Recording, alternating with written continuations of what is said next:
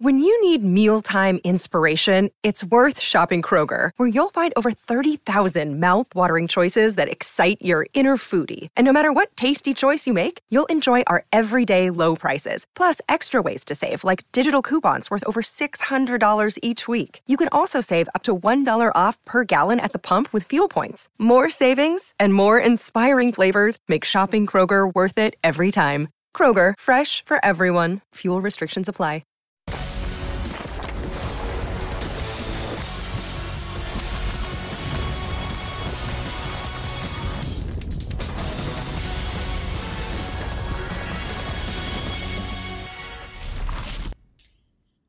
Everybody, and welcome to College Football Live with Greg McElroy and Roman Harper. I'm Wendy Nix, and as we turn the calendar to August, teams around the country are getting ready to report to fall camp. In fact, we're now just days away from a number of notable programs who will begin practice. How about this on Thursday? We've got Alabama, Ohio State, Texas, Michigan, and the defending national champion Georgia Bulldogs, with other programs like USC, Clemson, and Notre Dame getting underway on Friday. So, with that, we will go around the country and look at some of the most pressing questions facing each conference. And, Greg, I'll start with you and the SEC. It's who's the biggest surprise team to me right now because I look at teams 3 through 13 and they kind of feel interchangeable. So is it going to be someone that maybe comes out of obscurity to steal the spotlight? Could it be Mississippi State, a team that brings back their quarterback and Will Rogers, and if you notably look at what Mike Leach has done in his tenure, his third year at usual stops, usually his best year. So could he get things going for Mississippi State? And then South Carolina out of the East. They finished with a bang last year. They did a great job in the bowl game. They've carried over some of that momentum into the offseason with how they've recruited and how they've got now Spencer Rattler, what was the face of college football a year ago at this time. Mm-hmm. He's now at the helm for the Gamecocks. So I think that those two teams in their respective divisions could play the spoiler potentially if the stars align. So who's the biggest surprise team is the big question out of the SEC. Well, Greg, for me, it's got to be, you know, who's the third best team in this conference? We all were there at the SEC Media Days, and all they talked about was Alabama and Georgia being those top two. Well, let's look at a team like Tennessee, coming off a great momentum, also unexpectedly great season by Hendon Hooker, Cedric throwing the ball to Cedric Tillman. Kentucky's another team led by Will Levis in that offensive running game, who we know he likes to show out. Texas A&M. Are they going to show up? Are they going to be that team that we all expect them to be or want them to be, especially after all these strong recruiting classes putting it together? When does Texas A&M, the real Texas A&M, stand up and be that third or second best team, or even contend for SEC championship in the SEC? That is the most intriguing question: is who's the third best team? We all think we know who number one and two is, but who's that third best team? A&M with the top recruiting class, by the way, the first time since we've measured those things. But to your point, Roman, it has to gel. They have to come together and figure it out. What about Roman, the ACC? Well, we all know who Clemson is and who always represents the ACC. But for all those guys who are a little bit older than you, Greg, like myself, back in those late 99s and early 2000s. What about Miami? What about Virginia Tech? What about Florida State? Will they return to relevancy? That is what we're all looking for. Eh, Clemson's holding their end of the bargain to the ACC. But you other teams, we are know and love college football because of you. You have to do your part in bringing this conference back up to where it should be, where the ACC was a dominant conference. And it's because Miami, Florida State and Virginia Tech were at the, hot, the height of it.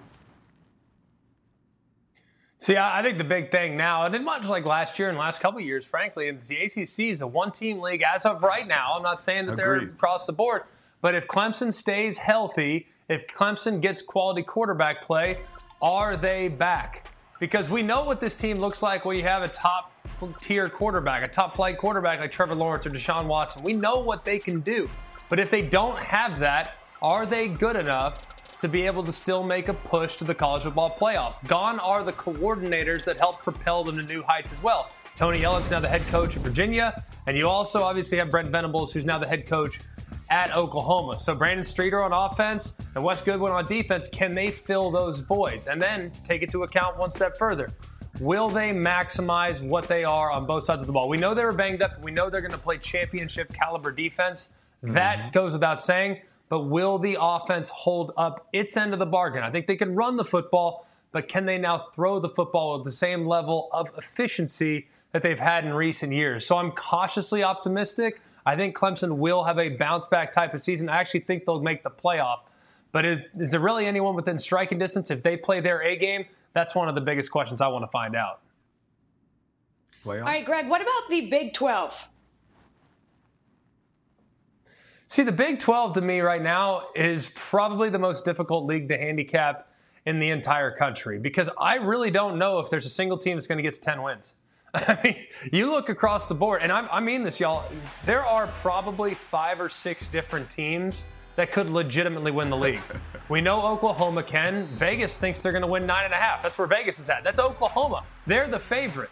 Okay, along with Baylor, they might not get to double digits after they lost a lot of quality pieces off last year. Texas, are they back now? Are they going to actually surge and play well in the second half of football games and close football games out? I don't know. Oklahoma State probably should have won the league last year if not for an abysmal performance in the Big 12 championship game where they just couldn't stop turning the football over in the first half of that football game. So that's four teams right there. I'm not even mentioning the likes of some sleeper teams that I really like, like Kansas State and TCU. So this league across the board is as deep and as difficult to project as I think there is in all of college football. So my question is, can anyone get to 10 wins? Because if they can, that's probably going to win the league.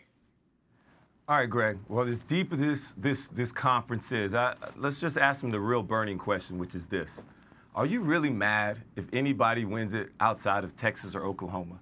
Like, just be honest. Like, and I say that with all due respect, which means you know what that means. But you look at a team like Baylor. You look at well, Baylor won it last year, but nobody wants Texas or Oklahoma to be able to take away a championship and then leave on top of it in another year or so. So, if I'm Big 12, and the only question I want to know is from everybody else, how happy are you if anybody wins it outside of Oklahoma and Texas? All right. Well, that depends on your perspective, Roman. I would guess because I, you know, those uh, the fans of those two teams would beg to differ. There's no question about that. All right, Roman. How about the most burning question for you when we talk about the Big Ten? Well, we saw what happened last year, but is that an anomaly or is that going to be a regular thing? And my question is is there any true threat to Ohio State in the Big Ten? You know, we saw Michigan, they stepped up, they won the big game, they finally beat them. And first time since Harbaugh's been there, Michigan State took a big step, but they had a lot of transfers, a lot of moving pieces. Wisconsin gets there every year, and we know what they're going to be. But who really, truly threatens Ohio State outside of an upset in Purdue or upset some regular season game late in the year when they're sleeping around looking forward to another game. Ohio State is by far and away the clear cut best team in the Big Ten. So, who will be that next team to step up and actually rise their game, their whole program, to who will be able to compete week in and week out and say, no, we're going to go into Ohio State and they got to worry about us and not Ohio State looking at somebody like Alabama or Georgia, and that's the only teams that they can compare themselves to. See, I think Ohio State winning the league should be a slam dunk, no doubt. They should win the league. They should. Yeah. If they don't, it's their own fault. It, it really is. That, but have they addressed the issues that have plagued them the last two years? Because this is not a one year occurrence, this is a two year, multi year occurrence in which they have been atrociously bad at times on the defensive side of the football. Ohio State's MO forever has been they want to get after the quarterback and they want to create turnovers. Well, the good news is last year, they did a pretty good job when it comes to forcing interceptions. They did a pretty good job when it comes to sacks. However, compared to Ohio State teams of years past, it paled in comparison. Y'all, in 2020, they were 49th in the country in sacks. In 2021, they were 34th in the country in sacks. You know what they were in 2019? First. And that was the last time Ohio State played the caliber of defense that you've come to expect from the Buckeyes. So they've hired Jim Knowles from Oklahoma State. I think they'll take a step in the right direction because if you look at that Oklahoma State, that's where Jim Knowles came from. Look at that Oklahoma State defense last year. They were aggressive and they could penetrate and create negative plays and they could get a lot of pressure on quarterbacks. But will that be able to work and will he wave, wave the magic wand there in year one at Columbus is the real question for me because I know Ohio State's great, but do they play championship caliber defense? That's the big question. Well, it's almost a sure thing that offense will be explosive. That question we can uh, answer, I think, but it makes sense then that the question would be on the defensive side of the ball. Greg, finally, that's rounded out the most burning question for you when we talk Pac 12. Another day is here, and you're ready for it. What to wear? Check. Breakfast, lunch, and dinner? Check. Planning for what's next and how to save for it? That's where Bank of America can help. For your financial to-dos, Bank of America has experts ready to help get you closer to your goals. Get started at one of our local financial centers or 24-7 in our mobile banking app.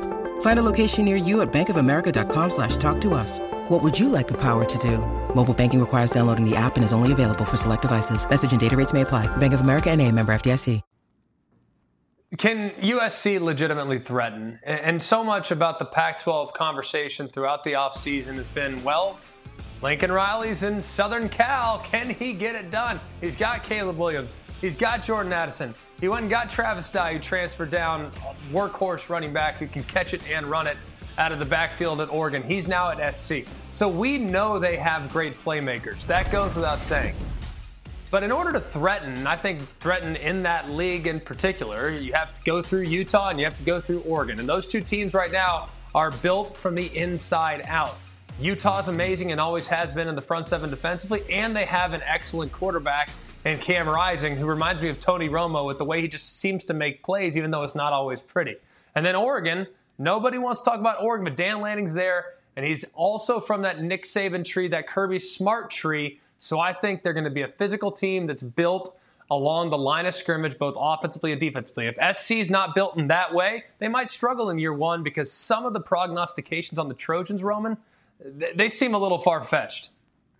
I get it. Hey, that's a great name drop too. Tony Romo comparison. I mean, we had to go find this guy. He was at Southern Illinois. You didn't even know he was there.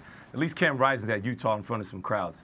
But my question here, Greg, is that will there be a pulse from the West Coast this year in college football? we haven't had a real pulse in quite some time. Oregon will be the team I want to talk about first because they will be the team first up. They got Georgia in Atlanta in week one. If they come down with Bo Nix and that Oregon offense led by Dan Lanning on defense as the head coach, then pops Georgia. Next, you know the West Coast has a pulse early. Now you look at Lincoln Riley coming to USC with everything, everything that he's meant as offensively, bringing Caleb Williams and all those other weapons that you talked about everybody's waiting and in, with enthusiasm to see what this team is going to do this year, right now. And also Utah, we know how good they are physically and what they are and what they mean as business. Like all they do is just show up and play football week in and week out. And now they have the quarterback to put them over the top. I need to see a pulse from the West Coast this year when it comes to college football, and I'm talking about right now. I would say this too, Roman. College football as a whole is better when there's a pulse on the West Coast. It brings the people together, Wendy. It brings the people together. It does. It, it, does. It brings us together. It's uh, it's all good news when that happens. We'll see. A lot of question marks, of course. A lot of new faces in new places. Still to come on College Football Live, players, coaches, and administrators across football were asked how to change the playoff. Their answers and opinions may surprise you. Plus, Oklahoma head coach Brent Venables has commitment issues. Oh, well, well he has issues with commitments. We'll explain after this. College Football Live is brought to you by Champion, giving women the confidence to play by their own rules.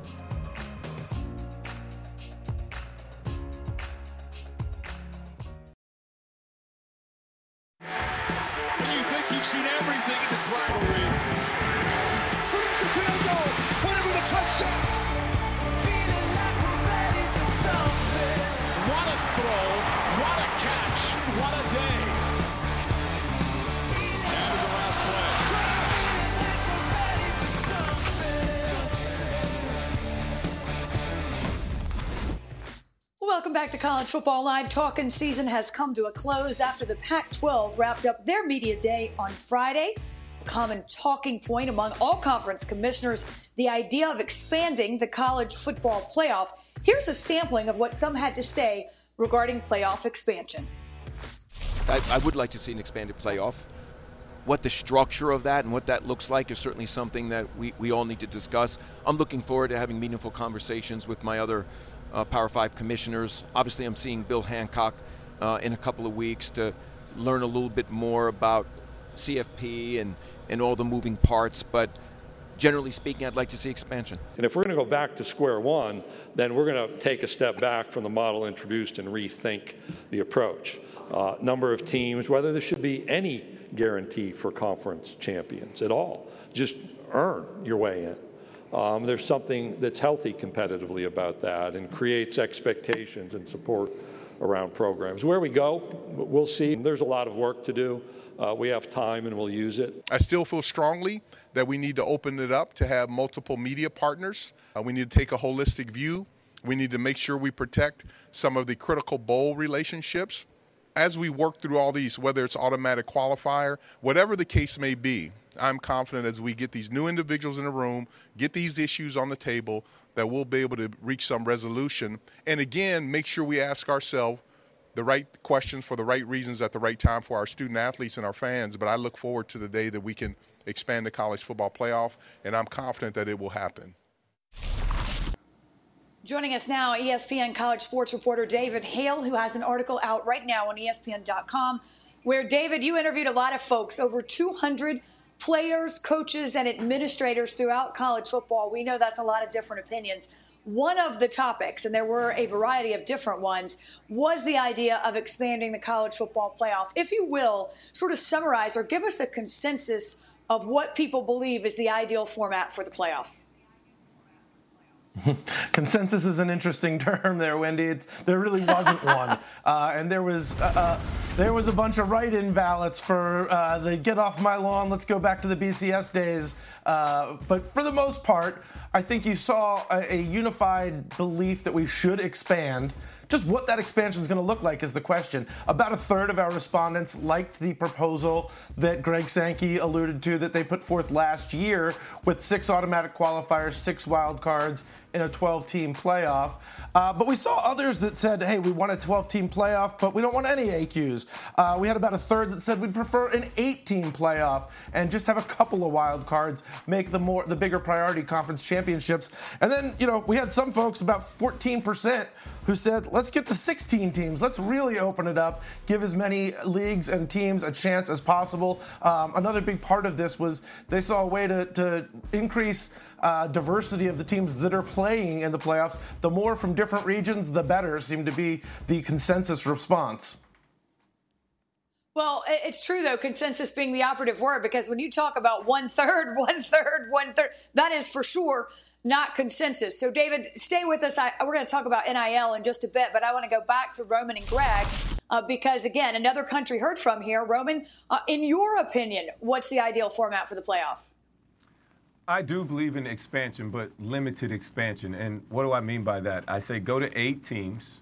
Let's have two teams with a bye, the top two, and then let them all battle out from there. So from three, ver- three versus eight, four versus seven, five versus six, and I want those games home and home. So the the high ranked team gets a home game. Really pump it up even more. Give a different experience. Teams traveling to places they've never gone before.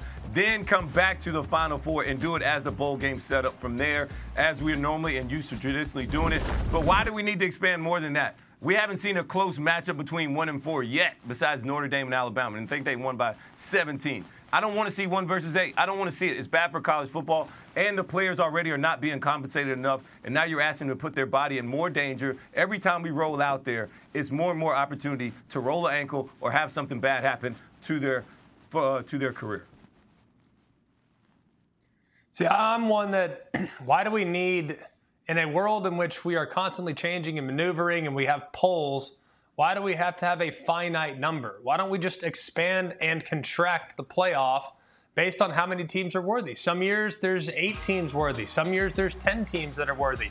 Some teams there's four years, there's four teams that are worthy. Why do we have to have a finite number? And I know the answer to that is well, it's business, and we need to know exactly what teams and what cities will host and what conference champions will be rewarded. Yeah, well, if you're a five-win conference or a five-loss conference champion, I don't think you're necessarily worthy of the college football playoffs, so you should not get an automatic qualifier. And also, those that have said, well, we need Power 5 plus one. What is the Power 5? Tell me the difference right now between the Big 12 of what it's going to be with Cincinnati, Houston, UCF, and BYU, and currently what the American is. There's nothing. And yet we treat the American as if it's a step below. It's not, especially when you look at the new age Big 12. So I think we should expand and contract. And if you have three or more losses, you should not ever be eligible for the college football playoff. So that means some years we have nine, we have nine. That means some years we have six, we have six. If there's some years that we have 14, we have 14. But we can expand and contract based on how many teams are worthy and how many teams earn it over the course of the regular season. You know, recognizing, Greg, there's a lot of difficulty there with uh, execution. I, I, do think that has a lot of merit. I mean, every mm-hmm. year, every season is not the same, and it's sort of it's senseless in a way to, to treat it as if it is. We'll go back to David now because another topic, as you might imagine, uh, that came up in this survey was NIL or name, image, likeness. David, what was one of the questions that stood out to you when you talked again to over 200 people about NIL and its future? Yeah, we asked a lot of different NIL related questions. Uh, one being uh, who should be making up the rules. Everybody seems to still think they're waiting for the government to do it, and I don't think that's going to happen. Uh, but we mostly asked about NIL as it relates to recruiting. And we asked, is it a primary lure in recruiting? More than uh, three quarters of our respondents said that it was, and that's again including a number of players. So you, you get an idea looking at this. This goes chart going from strongly disagree to strongly agree it is without question has become one of the biggest factors in recruiting. Uh, along those same lines, we asked about tampering. That was off the charts. Uh, everybody said that's a problem.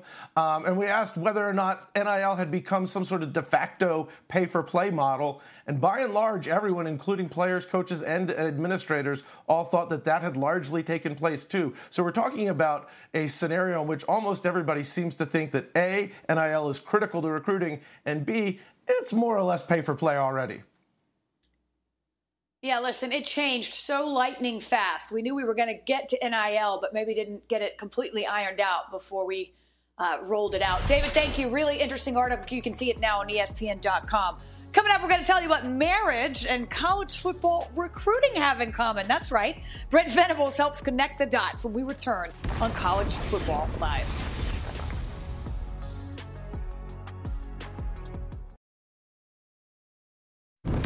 I know this, there's a lot of flaws in taking a commitment, making a reservation, and then going to go doing your thing. How can I manage a roster or who else I need to offer if I got nine guys committed, but they're going to Bama and Georgia and LSU and A&M? How can I manage? How can I take commitments? I don't know what my numbers are. Done. I don't want a guy to commit. Do not commit. Like, hey, coach, I'm ready to commit. Hey, buddy, it, here's what commitment looks like now. Okay, I want to make sure that you know that you know that you know that you know that you know. So I say, will you marry me? You say yes, and we get married. Okay. And then we start off on the right foot, not like I dated four or five women and all of a sudden we feel in some kind of way, you know?